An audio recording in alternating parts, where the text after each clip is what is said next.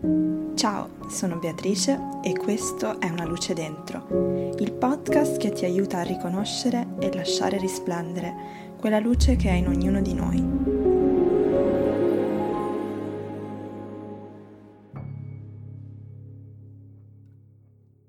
Ciao a tutti e benvenuti o bentrovati ad Una luce dentro. Se è un po' che seguite questo podcast avrete notato che ultimamente la frequenza di uscita degli episodi si è ridotta e mm, questo è dovuto in gran parte al fatto che ho avuto bisogno e sto avendo bisogno un pochino di, um, di ricalibrare, di ricalcolare, forse ricalcola è la parola giusta, um, e anche un po' di reindirizzare le mie energie. Per chi è iscritto alla mia newsletter eh, proprio qualche settimana fa, una o due settimane fa, ho mandato una email in cui appunto riflettevo e invitavo a riflettere su um, come in fasi diverse della nostra vita eh, direzioniamo in modo diverso la nostra energia. E a volte credo che sia proprio utile no? avere questi momenti in cui um, cerchiamo di, di, fare un pochino il punto della situazione, di capire in che modo stiamo direzionando la nostra energia, su cosa la stiamo investendo e se sentiamo che mh, questa modalità è ancora allineata con la direzione che abbiamo scelto di perseguire. E come tutto nella vita, eh, tu, questi vari elementi che ho appena menzionato sono eh, mutabili. No? Tutto, l'unica certezza probabilmente che abbiamo è quella proprio del cambiamento. Perciò mh, questo è proprio un invito che faccio anche a voi, no? di um, provare a considerare ogni tanto, di provare a, a riflettere un pochino su um, come e dove state investendo la vostra energia. E il mio invito è quello di non avere paura anche a um, fermarsi momentaneamente per fare un attimo questo processo di ricalcolo. E, ehm, questo lo dico a voi, ma è una cosa che sto attraversando anch'io in questo momento, che vedo che tanti altri eh, colleghi e colleghe stanno attraversando. E ehm, forse è legato anche al periodo storico che stiamo vivendo, eh, non lo so, ma credo che di fatto anche no, se pensiamo ad un'associazione, ad un'organizzazione, ad un'azienda, eh, questi periodici momenti di eh, ricalibrazione, di ricalcolo siano necessari eh, per poter garantire anche un, una buona efficienza eh, della, del sistema. E perciò se consideriamo anche noi stessi, no, la nostra mente, il nostro corpo, tutto il nostro essere come eh, una piccola organizzazione, tant'è che parliamo spesso di parti no? quando parliamo anche di noi stessi, ehm, ecco che allora diventa importante anche avere questi momenti di autoriflessione eh, in cui facciamo un pochino il punto. Eh, frequentemente questa, questo no, viene un po' dalla società, viene guidato eh, verso i momenti di ripresa, tra virgolette, cioè di solito il primo dell'anno oppure a settembre no, si ricomincia, quindi si ha un attimo questo momento di ricalcolo.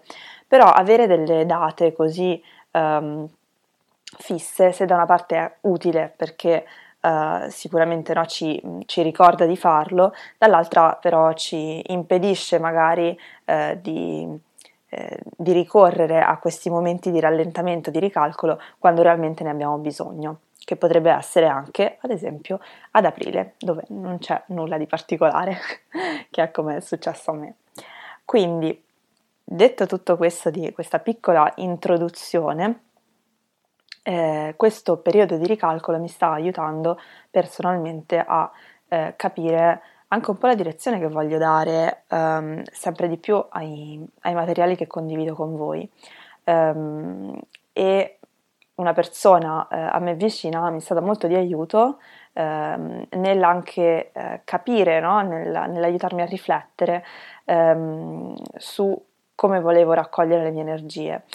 E ehm, per questo ve l'ho detto perché vi invito anche a condividere no, questo vostro momento di ricalcolo con le persone a voi care, con le persone a voi vicine o con chi eh, sentite essere di supporto, che sia eh, il vostro insegnante di meditazione piuttosto che ehm, il vostro terapeuta. Ehm, piuttosto che il vostro medico, eh, chiunque sentite essere veramente di supporto eh, per voi ehm, e accogliente nei vostri confronti e che vi possa fare un pochino anche eh, da, eh, da specchio compassionevole, quindi che sia in grado di accogliere le vostre riflessioni e di rimandarvi no, un po' la sua visione. Questo perché in qualsiasi processo di ricalcolo ci è utile avere più visioni. No? Pensate sempre alla, eh, l'ottica della, dell'azienda quando si fanno questi processi di ricalcolo non sarà solo una persona a farlo, ma sarà ehm, un lavoro di, eh, di, di team, quindi eh, le prospettive dei vari membri del, dell'azienda, dei vari dipendenti, dei vari lavoratori che sono occupati nell'azienda, si uniscono per fornire un quadro eh, d'insieme. Quindi vi invito anche a provare eh, a condividere questo vostro momento di ricalcolo perché eh, potrebbe esservi ehm, utile ricevere anche no, una, ehm, una, visione esterna un po' diversa. Ne abbiamo parlato tante volte, Pratipaksha Bhavana, coltivare il pensiero opposto, non deve avvenire soltanto da noi, ma può avvenire anche attraverso gli occhi dell'altro, quindi eh, immaginare quali possono essere le diverse inter- interpretazioni di quello che stiamo attraversando. Personalmente, per quanto riguarda il progetto di una luce dentro e in generale eh, di tutto ciò che condivido eh, con voi, ho capito di voler sempre di più ehm, cercare di, ehm, di, passare un po' quest'idea eh, di integrazione tra yoga e psicologia moderna, psicologia occidentale diciamo, e mm, neurobiologia, neuropsicologia e di farlo sempre di più quindi passando uh, un'idea di yoga terapeutico. E quindi tutto ciò che, eh, di cui vi parlerò qui sarà eh, la visione di, dello yoga di alcuni eh, argomenti, di alcuni macro argomenti che andremo a sviscerare pian piano insieme, sempre con questa ottica appunto terapeutica. Lo yoga terapeutico non adotta una, eh, un'intenzione diciamo di eh, curare, quindi quella, la cura eh, è un eh, settore di attinenza della eh, medicina, diciamo, diciamo così. Ehm, nello yoga si adotta la prospettiva della guarigione che secondo la filosofia dello yoga ha eh, un'ottica molto più eh, olistica, quindi va a considerare più aspetti eh, dell'essere eh, che, che, ha davanti e, ehm, e va a considerare una prospettiva di equilibri. Quindi quello che si cerca di ristabilire nel processo di guarigione è proprio un equilibrio tra le varie parti, eh, tra i vari involucri, se vogliamo adottare il, la prospettiva degli involucri, del, dell'essere umano. Quindi lo yoga terapeutico ci fornisce degli strumenti, eh, delle letture di, que- di quello che stiamo attraversando per eh, esserci di supporto nel nostro processo di guarigione. Quindi è un qualcosa che va ad attivare le risorse già presenti nella persona ehm, per consentirle di ritrovare il proprio equilibrio senza imposizioni eh, esterne. Quindi non c'è qualcuno che verrà a dirti um, devi eh, seguire, no? so, ad esempio queste percentuali eh, per poterti dire in equilibrio, no, sarai tu a scegliere qual è, ad esempio, facciamo, riprendendo il concetto dell'energia, quanta è l'energia che vuoi dedicare al tuo lavoro piuttosto che alla tua eh, vita personale, piuttosto che ai tuoi hobby, eccetera, eccetera. Quindi è un processo di facilitazione ehm, del benessere, di promozione del benessere della persona la quale sarà essa stessa a prendere in carico il proprio benessere. Okay? Quindi è un processo di supporto. Questo processo di supporto ha tantissimi strumenti diversi e il primo strumento di cui eh, vorrei parlarvi oggi è il pranayama, ovvero l'arte del respiro. Prima di iniziare facciamo un piccolissimo esperimento. Quindi ovunque vi troviate, qualsiasi cosa stiate facendo in questo momento, vi invito a provare a rivolgere la vostra attenzione al respiro. Se potete, se le circostanze ve lo permettono, vi invito a chiudere gli occhi per mantenere lo sguardo verso l'interno e provate ad iniziare semplicemente a notare come passa l'aria attraverso le vostre narici. Se ci sono delle sensazioni particolari,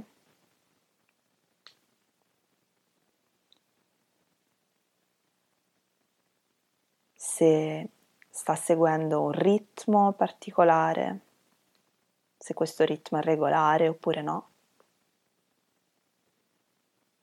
Se ci sono parti del corpo in cui avvertite di più questo respiro rispetto ad altre.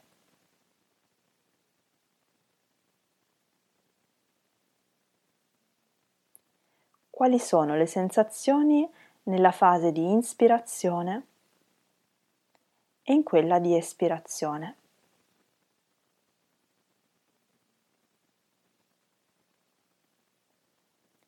e provate semplicemente a fare una piccola nota mentale di quello che avete osservato.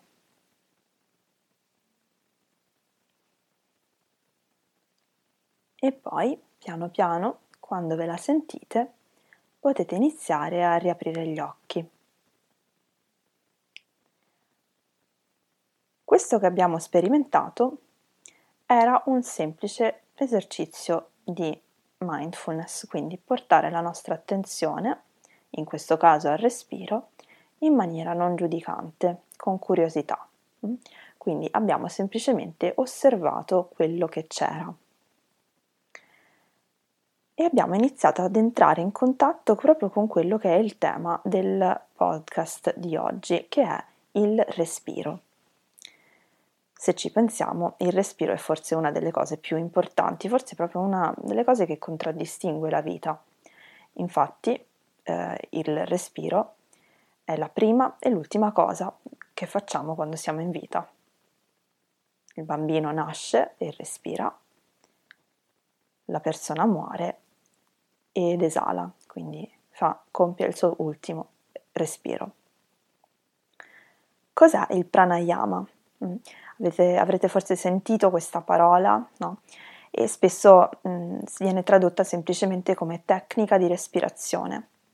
In realtà il pranayama è una scienza e una pratica della respirazione secondo lo yoga, che come vedremo in realtà comprende tanti diversi aspetti. Perché focalizzarsi così tanto sulla respirazione? Proprio perché, come abbiamo detto, la respirazione è una caratteristica fondamentale della vita, è un'attività fondamentale della vita. Pensiamo anche soltanto non a livello no, di respirazione dell'aria che passa attraverso il naso, ma cosa significa questa aria che passa attraverso il naso? È ciò che permette anche di ossigenare il nostro corpo, di ossigenare il sangue e quindi di promuovere la funzione di tutti i processi che avvengono a livello corporeo. La respirazione cellulare è quel processo che avviene nelle nostre cellule grazie al quale siamo in grado di produrre energia sotto forma della molecola ATP.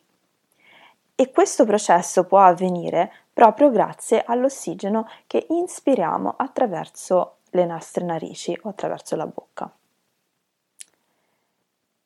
Inoltre, no, come vedremo poi andando avanti nel, nell'episodio, il respiro non solo è collegato ad aspetti fisiologici, ma è anche legato ad aspetti psicoemotivi, tanto che ogni stato emotivo è associato a un certo pattern di respirazione. Pranayama.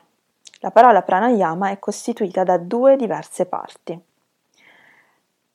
Prana e ayama. Il concetto di prana fa riferimento non solo al respiro, quindi significa non solo respiro, ma anche energia vitale. Ayama invece significa espansione, estensione. Il pranayama viene considerato come ciò che rimuove gli ostacoli per permettere la liberazione della forza vitale.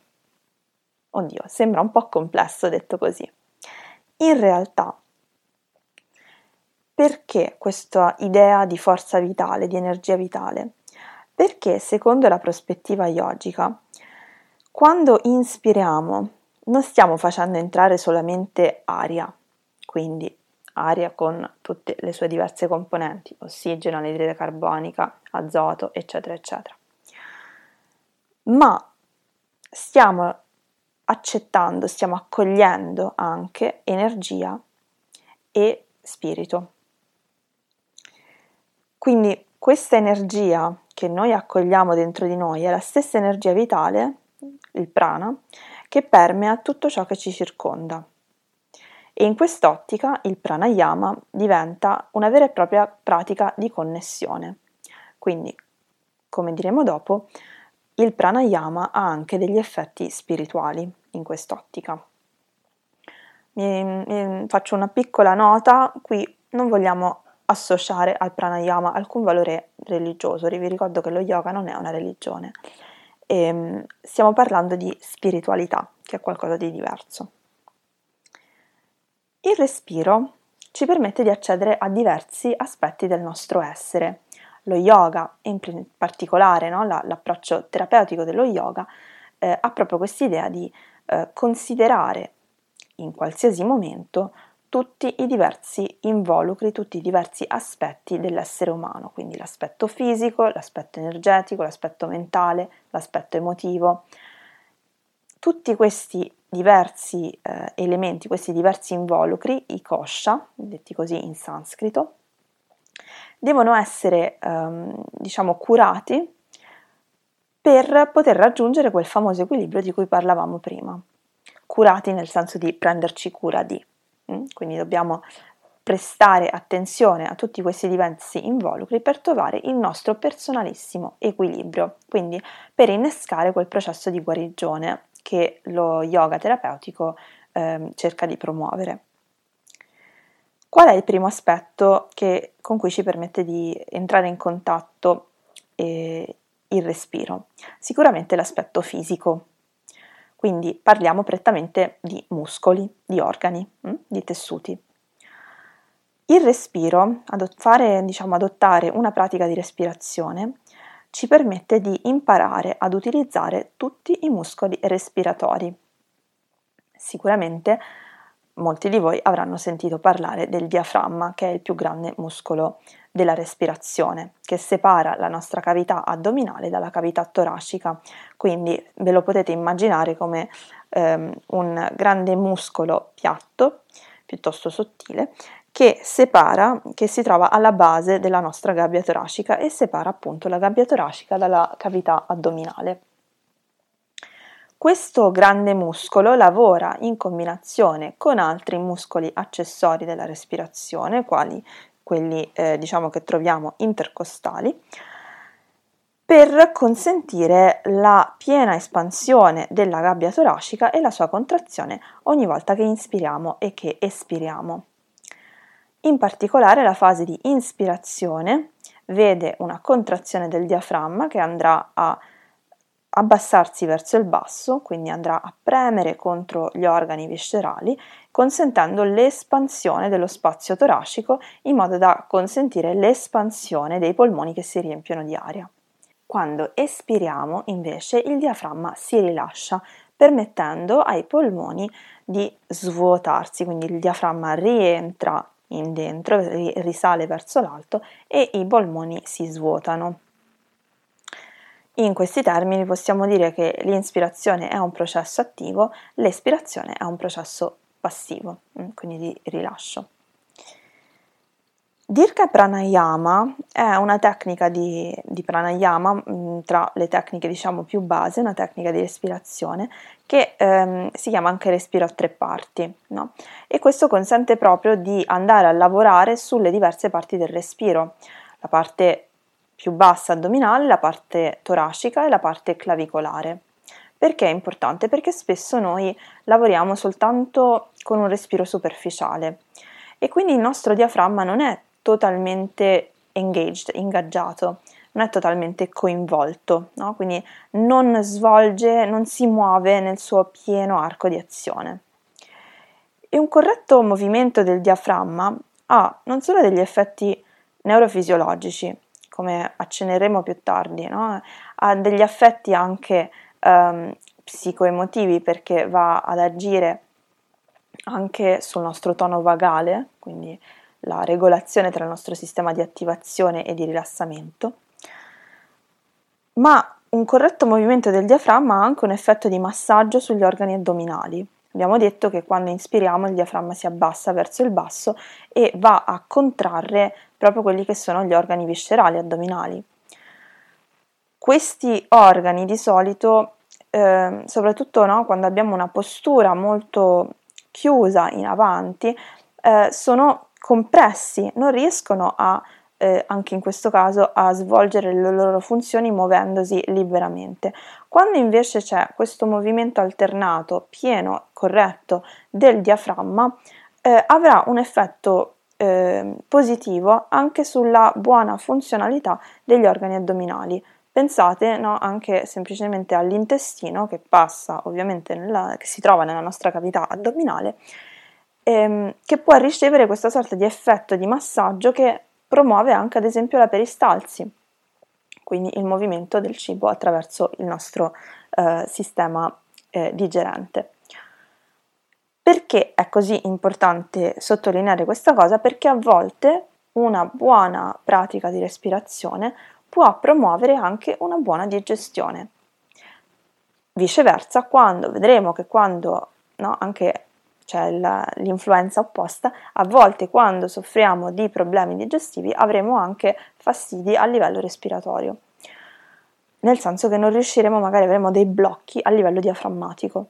Quindi adottare una pratica di respirazione in cui gradualmente ehm, ricostituiamo una buona funzionalità del, del, diaframma ci può aiutare anche a promuovere una buona motilità intestinale, quindi una buona funzionalità del nostro sistema digerente. Inoltre, una buona respirazione, quindi un pieno movimento del diaframma, eh, promuove anche il passaggio di fluidi attraverso i tessuti del corpo.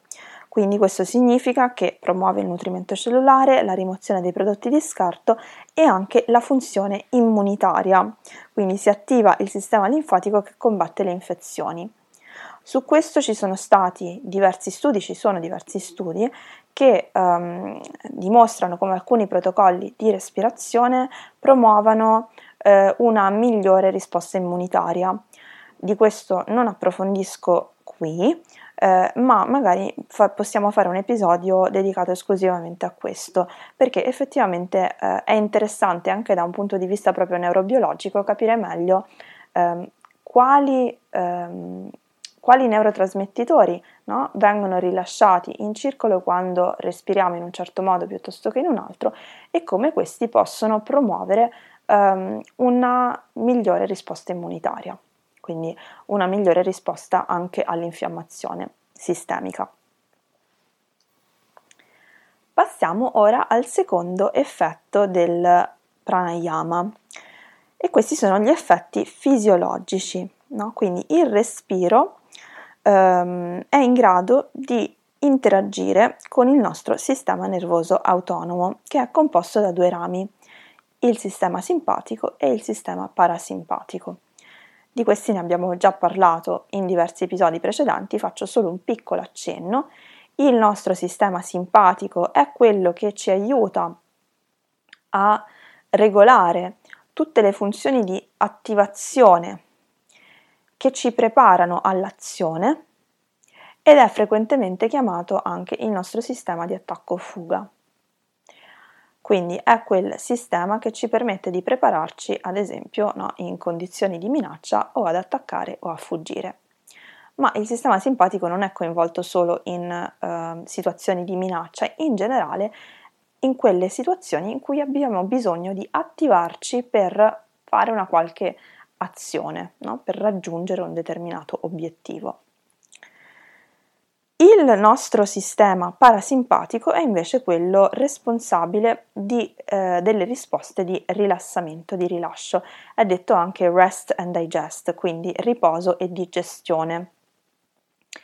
È importante che entrambi questi nostri rami del sistema nervoso autonomo vengano attivati in maniera alternata. Quindi avremo dei momenti in cui siamo attivati, avremo dei momenti in cui siamo rilassati. Questo in un soggetto sano è quello che di solito succede. Il problema è che molto spesso, anche, no, questo è legato anche un po' alle vite che conduciamo, eh, quello che si vede oggi è che il nostro sistema simpatico è iperstimolato, quindi ci troviamo in una condizione di stress cronico. Qui faccio un piccolo inciso, il concetto di stress è importante ricordare che non è solo negativo, Abbiamo, possiamo avere stress positivo e stress negativo. Di nuovo qui quello che è importante è un po' l'alternanza. Mm. Non, quello che è diciamo nocivo è il fatto di la, la caratteristica di cronicità dello stress cui spesso siamo sottoposti oggi. Questo ci predispone a una maggiore, ci, ci rende diciamo in generale più vulnerabili alle, a diverse malattie, dalle malattie cardiovascolari a quelle articolari, ai disturbi autoimmuni, ai disturbi mentali. Quindi quello che mh, vogliamo cercare di ridurre sempre in un'ottica di equilibrio è questa fissità in una condizione di iperstimolazione del nostro sistema simpatico. La respirazione è anch'essa coinvolta nella attivazione del sistema simpatico e di quello parasimpatico, tant'è che il respiro stesso, eh, nelle sue due fasi, inspirazione ed espirazione, attiva i due dirami diversi, quindi l'inspirazione attiva il sistema simpatico, l'espirazione attiva maggiormente il sistema parasimpatico. La maggior parte delle pratiche mh, mirate a, ehm, ad attivare il nostro sistema parasimpatico, quindi la nostra risposta di rilassamento, promuovono infatti una maggiore enfasi sulla fase di espirazione. In generale quello che viene promosso è comunque un respiro più consapevole e più lento.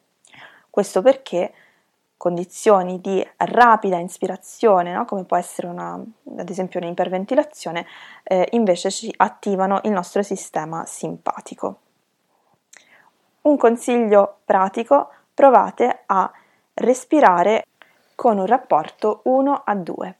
Cosa significa? Rendere la fase dell'espirazione di una durata pari al doppio della fase dell'inspirazione. Quindi se inspiro per un conto di 3, espirerò per un conto di 6.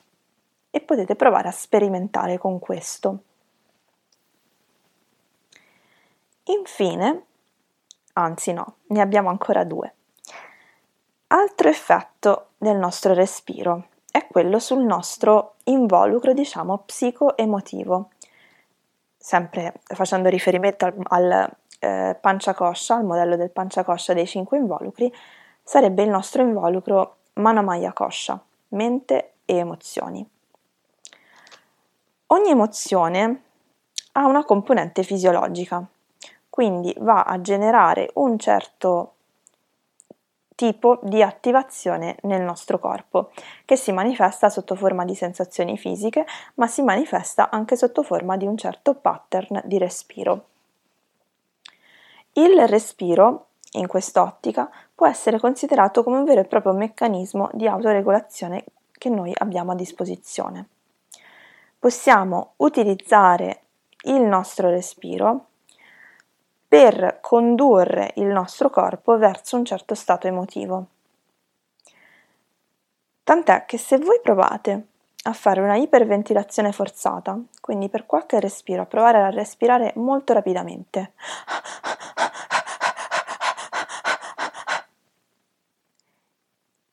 in soggetti particolarmente predisposti, questo potrebbe da solo indurre uno stato ansioso.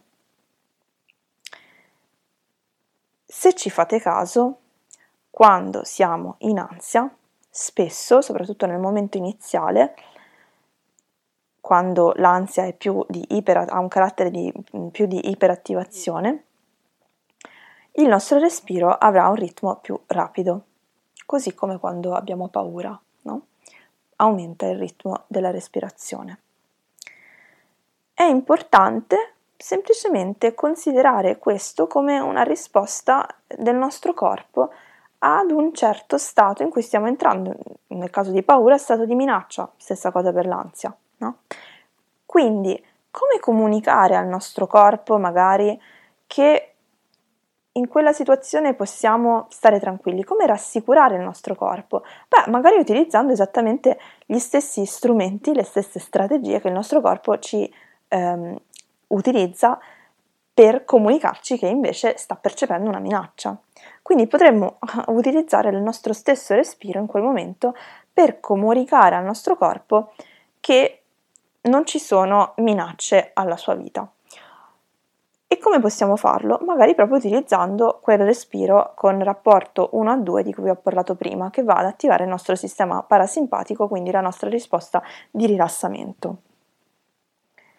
I nostri diversi stati emotivi, quindi, modulano il ritmo respiratorio, ma sono in grado di influenzare anche, e sono influenzati a loro volta, quindi il rapporto reciproco, anche un altro parametro che oggi viene sempre più utilizzato eh, per mh, valutare diciamo, lo stato di eh, benessere psicofisico, psicofisiologico della, della persona, che è l'HRV, magari l'avrete visto scritto in questo modo, che sta per Heart Rate Variability, ovvero variabilità interbattito.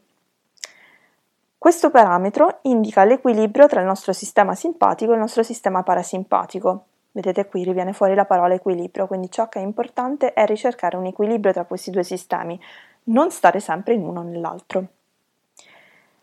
In parole più semplici, la, la, variabilità interbattito indica il tempo che intercorre tra un battito cardiaco e un altro e questo viene misurato in uh, termini di differenza di millisecondi. Quindi mentre una volta si credeva che il battito cardiaco fosse estremamente regolare, quindi c'è sempre lo stesso intervallo di tempo tra un battito e l'altro, in realtà si è visto che questo non è il caso e anzi è auspicabile avere una differenza nel tempo interbattito. Per questo si parla di variabilità interbattito. No?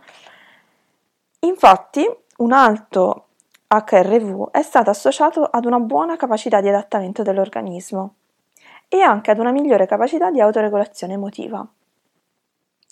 Ci sono varie pratiche, tra cui le pratiche di respirazione, e magari in un episodio successivo parleremo proprio di alcuni protocolli no, che sono stati ehm, con cui eh, sono, diciamo, su cui è stata fatta ricerca ehm, in, riguardo all'effetto sulla, sull'HRV, che possono appunto promuovere un aumento della nostra variabilità interbattito. Quindi, come abbiamo detto prima, promuovere una migliore capacità di adattamento dell'organismo e anche una migliore capacità di autoregolazione emotiva. Ultimo effetto di cui parliamo oggi del respiro è quello sulla nostra sfera, sul nostro involucro, sul nostro aspetto spirituale. E questo si ricollega un po' a quello di cui abbiamo parlato all'inizio dell'episodio quando abbiamo ehm, definito che cosa è il pranayama. Abbiamo detto che prana è questo concetto non solo di respiro ma anche di energia vitale che permea tutto l'universo. In questi termini quando noi respiriamo secondo la prospettiva yogica, non stiamo solo accogliendo aria, come abbiamo detto, ma stiamo anche entrando in profonda connessione con il nostro sé più profondo, il nostro sé più autentico, che, sempre secondo lo yoga, non è altro che una manifestazione del tutto, e stiamo entrando in connessione anche con tutto ciò che ci circonda. Di fatto, in questa prospettiva non dualistica, non c'è distinzione tra tutto e il sé, no? Sono semplicemente due manifestazioni diverse. Ciò che è importante, interessante qui soprattutto, no? quello che possiamo approcciare un po' con curiosità per utilizzare il pranayama come mezzo di, di coltivazione della nostra spiritualità, è proprio eh, associare alla nostra pratica di respirazione anche questo concetto, questa eh, questa idea che quando respiro sto mi sto connettendo a tutto ciò che mi circonda. Quindi di fatto mi sto connettendo alle altre persone, mi sto connettendo alle altre creature, mi sto connettendo alla vita. E questo è un esperimento che vi invito a fare, no? di provare proprio a ehm, prendervi qualche minuto per fare qualche respiro consapevole, un po' come abbiamo fatto all'inizio dell'episodio, ed unirvi anche questo elemento di consapevolezza della condivisione che stiamo facendo nel momento in cui respiriamo. Detto questo, ci sono tantissimissime tecniche diverse di pranayama che possiamo sperimentare. Alcune le trovate, alcune pratiche guidate le potete trovare sul mio canale YouTube. Alcune eh, le trovate, diciamo, inserite all'interno del percorso di yoga per l'ansia, che è il videocorso che trovate sul mio sito e che, eh, diciamo, ha in cui ho selezionato alcune pratiche specifiche che ci possono aiutare proprio con l'emozione dell'ansia. No? Abbiamo visto che il respiro interagisce anche con il nostro involucro emotivo. E in generale diciamo che il pranayama è una parte centrale di qualsiasi lezione eh, di yoga eh, che facciamo. Quindi ehm, è sicuramente un aspetto che voglio continuare ad approfondire con voi e magari nei prossimi episodi appunto ci potremo concentrare un pochino su questi aspetti ehm, specifici, no? dando un pochino più spazio ad ognuno di essi. Mi piacerebbe approfondire con voi il concetto di variabilità interbattito, è qualcosa che sto studiando anche per il mio percorso accademico. E ehm, fatemi sapere, soprattutto voi, se ci sono uh, alcuni, uh, alcune parti, alcuni aspetti del pranayama che vorreste approfondire insieme se desiderate appunto sperimentare le pratiche vi invito a guardare sul mio canale YouTube o appunto um, nel corso di yoga per l'ansia e piccolo spoiler, prevedo già che ci saranno altri corsi in arrivo, non so quando, non faccio promesse su date, ma ecco, questo periodo di ricalcolo mi sta servendo anche no, per um, buttare giù tutte nuove idee su, eh, su cosa voglio condividere con voi. Quindi, se lo desiderate, come sempre scrivetemi tramite i social, tramite email, la newsletter, come più preferite per, fatemi, per farmi sapere se sperimentate un pochino con queste tecniche e pratiche che vi ho suggerito nell'episodio di oggi e se avete qualsiasi riflessione legata eh, al tema del podcast di oggi. Per ora vi saluto vi do appuntamento al nostro prossimo episodio, al nostro prossimo passo di questo percorso condiviso. A presto! Grazie per aver ascoltato questo episodio di Una luce dentro. Se vuoi sostenere questo progetto, puoi iscriverti al podcast e condividerlo con chi desideri. Per rimanere in contatto con me, visita il mio sito beatricebaldi.com. Ti auguro una giornata piena di luce e consapevolezza. Ci vediamo al prossimo episodio.